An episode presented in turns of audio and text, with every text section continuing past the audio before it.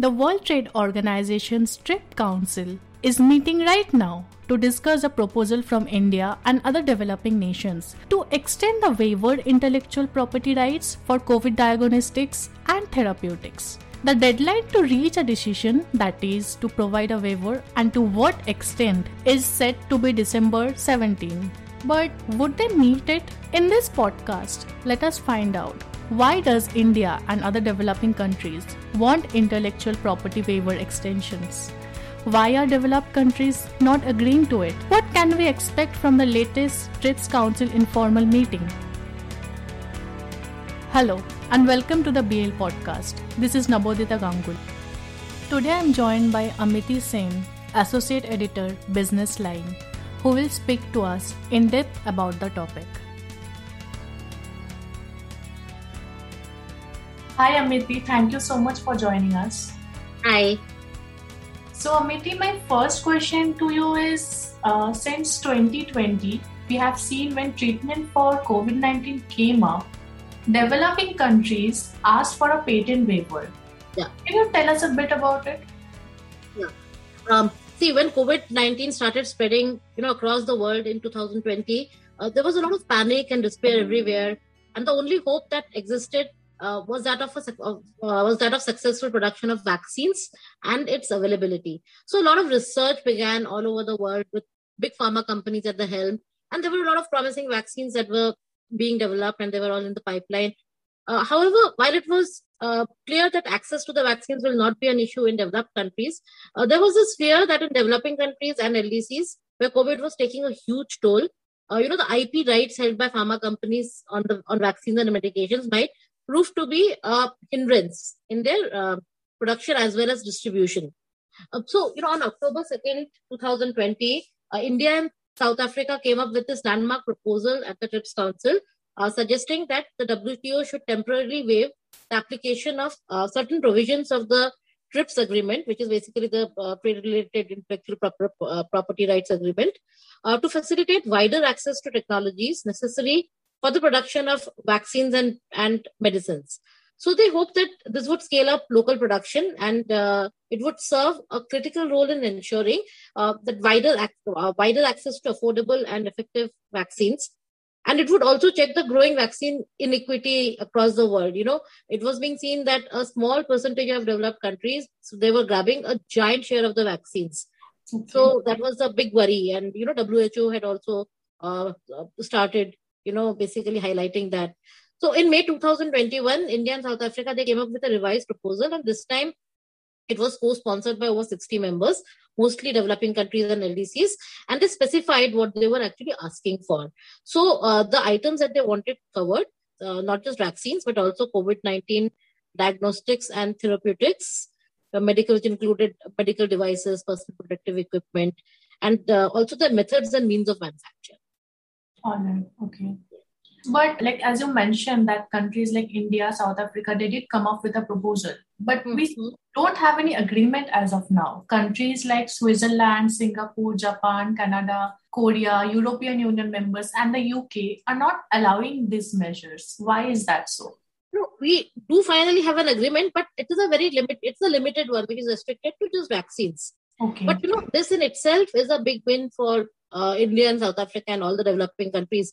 Because while earlier most developed nations are opposed to the proposal, you know, when it was introduced in October 2020. Mm-hmm. So by May 2021, because, you know, it was so evident, you know, how poorer countries were suffering because of unavailability of vaccines and COVID medications and because of a lot of civil society involvement also. So many, many countries, you know, including uh, many other countries, including, de- including developed ones, including the, actually the US, they started backing the waiver, you know, at least uh, for vaccines.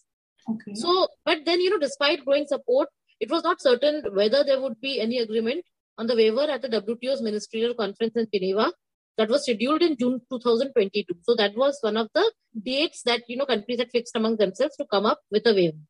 So, but as you said, you know, countries like Switzerland, Singapore, Japan, Canada, Korea, EU, UK, they continued opposing a waiver, and uh, their justification was that you know better execution of the existing flexibilities that mm-hmm. were there in the current TRIPS agreement, which is mainly the issuing of compulsory licenses.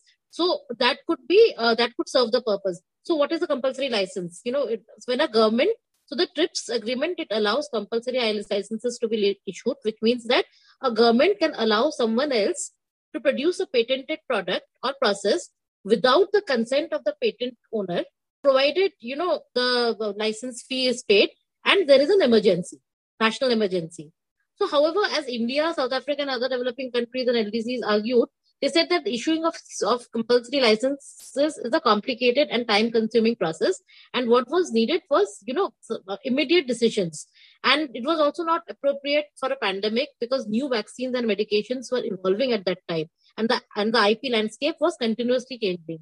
So there was a lot of, you know, at, at MC12 meeting, there was a lot of discussion and it, it went on for, for a long time and the meeting also got extended. So it was not the only thing that was deliberated, but, but TRIPS uh, flexibility was a big issue that was being taken up there, the TRIPS waiver. So finally, it was decided to give a targeted waiver to members to produce COVID-19 vaccines. Mm. Okay, so this means that members would now be able to override the exclusive effect of patents. You know, they would have greater scope to take direct action to diversify the production of COVID 19 vaccines. And uh, this decision also contained the commitment that within six months from the date of the decision, which was June 17th, members will decide on its possible extension to cover the production and supply of COVID 19 diagnostics and therapeutics. So that is what is under discussion now and which is facing tremendous opposition from the countries that you named. Why is that so? Uh, well, because uh, as we just said that you know they said that you know it is it is there is no conclusive proof that, you know if uh, that uh, overriding patents would help in vaccine production and availability, and mm within within the TRIPS agreement itself there are these flexibilities which could uh, help. But then uh, India and South Africa have been all along arguing that you know CLs are just not enough. mm Yeah, some reluctance. As I said that you know mm. this meeting in WTO, the ministerial conference in June uh, there was a lot of debate, and you know, also because of growing pressure from civil society and mm-hmm. people across communities. So, um, a decision on vaccines uh, did get taken. Okay. So, do we expect the developed countries to be a bit flexible about the same anytime soon, or do we expect more lengthy debates about it? Now, uh, there is a deadline of December 17th. Hmm. Okay, that the WTO members are working on to extend the TRIPS waiver to therapeutics and diagnostics. Okay. So, um, you know, there was a, this big TRIPS Council meeting uh, on October 12th, which where it was discussed, uh, this timeline was discussed. And the TRIPS Council chair, uh, he reminded all members of the deadline and said that you know, greater efforts had to be put in to achieve the deadline. Mm-hmm. So it was clear at the at that meeting on October 12th that members were broadly holding, still holding three kinds of views. So at one end, there was this group, this group of members led by India, South Africa, it also has Maldives, Kenya, which, which represents the ACP, the African Caribbean Pacific group of countries, and Malaysia, Bangladesh on behalf of LDC group, etc. So they favor a blanket approach to, of the extension to therapeutics and diagnostics, which mm-hmm. means that the you know the current COVID-19 IP waiver decision, which has been taken for vaccines, they say that you know it should be extended to uh, therapeutics and diagnostics without any change in the language or definition. So they're saying it should be a, just a just a direct extension of that waiver. Then there are there is the second group of members, you know, at the opposite end, which includes uh, Switzerland, Singapore, Japan, etc., etc., that you just mentioned. So they insist on seeing first evidence that IP constitutes a barrier to the access to therapeutics and diagnostics. And they said then only we will consider the extension. And then there's there's this third group which has which has taken a middle position on this. And these countries include US, China, Uruguay, Peru, Peru, Chinese Taipei, and Mexico. So they say that you know they want to engage in discussions about a definition on what constitutes therapeutics and diagnostics, and also established a, a list of such products which are to be covered by this extension and they say that they want some flexibility they want some more time to you know have consultations domestically and gather information on this. So the chairperson then said that differences had to be narrowed and a common ground had to be worked upon. So he announced three additional rounds of informal meetings one on november 2nd other on november 16th and on december 6th with the possibility of uh, a last meeting on december 15th which would be two days before the deadline to see if the deadline could be respected Okay, all right. And Amiti, in your story, you wrote about a joint paper submitted to the TRIPS Council by India, Egypt, and others said that the number of patents filed for therapeutics outnumbered those for vaccines. Yeah. So, could you explain a bit about this joint paper? Yeah, yeah. So this joint paper forms the basis of of the developing countries led by India, South Africa, Egypt, and Indonesia. You know, their insistence that uh, the waiver should not stop at vaccines and be extended to, to therapeutics as well as diagnostics. So in this paper, they show that during 2020-21, there were a total of 5,293 patent applications that were filed related to COVID-19 technologies in general. And of that, the filings for therapeutics outnumbered those on vaccines at an approximate 4 is to 1 ratio. So basically this this show this paper shows that you know there is a need, for waiver for therapeutics as well because there is such a clamor for patents for therapeutics. So going forward, we would see more patented items, therapeutic items uh, coming up. So there is a need through these numbers, they have established the need to get an extension. Moreover, you know, they also show that many of these patent applications are for repurposed drugs rather than you know innovative products. So these are not you know new things that are coming out, but uh, they are repurposed drugs, and government funding had been used to basically come up with these, and uh, government funding to support you know research and, and clinical trial efforts. So they also showed that there was a greater justification for a waiver that because government money is being used, so it should be for the welfare of everyone. So that is how the, the paper argued the case. And how did other countries take the paper?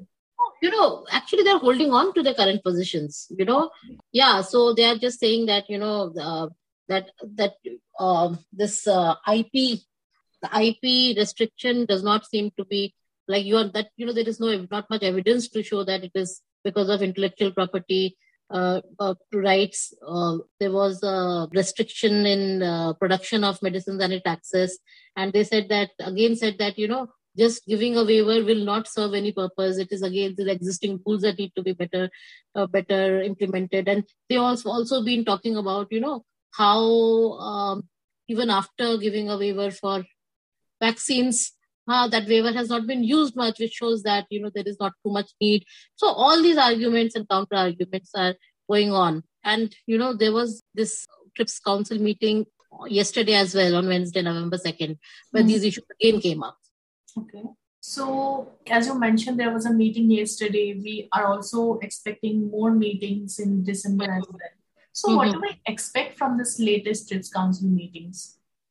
So, you know, this meeting which happened yesterday, so, uh, what I have come to know so far is that, you know, uh, the chair again observed that the members largely held on to their initial positions with no sub- submissions of written proposals. So, he had been asking for, for written proposals from members. Mm-hmm. So that you know they could reach some kind of a of a common territory. So he said that now he would start bilateral discussions to look for a common ground, as there was just six weeks. There were just six weeks left for the December 17 deadline, and he uh, again stressed that members needed to come up with written proposals, which would be the basis of future discussions and negotiations. And um, he also held that while bilateral discussions would help in narrowing the gaps, any decisions would have to produce a language, you know, that can be agreed by all. So he said that merely just, you know, talking about things, you know, just orally, it will not amount to much. So there has to be a language that has to emerge if an agreement is to be reached. And he said that this conversation took place, can be can take place in the council only. So he has urged others to all members to, while you know holding while through bilateral meetings, you know, trying to narrow their positions, but coming up with written material also, so that you know there is language to to come up with an agreement. So that is where things stand at the moment. And the next meeting would be on November 16th. So maybe we'll get more clarity after that meeting. Yes, certainly, certainly. It would give a very good indication as to, you know, what lies ahead in December. Okay. So as of now, we haven't reached any conclusion, but discussions are going on for the same. Yeah, yes, that is right. All right, Amiti. Thank you so much for joining us. Thank you. Thanks a lot. Thank you so much for listening to our content. If you like it, please subscribe and share. Thank you.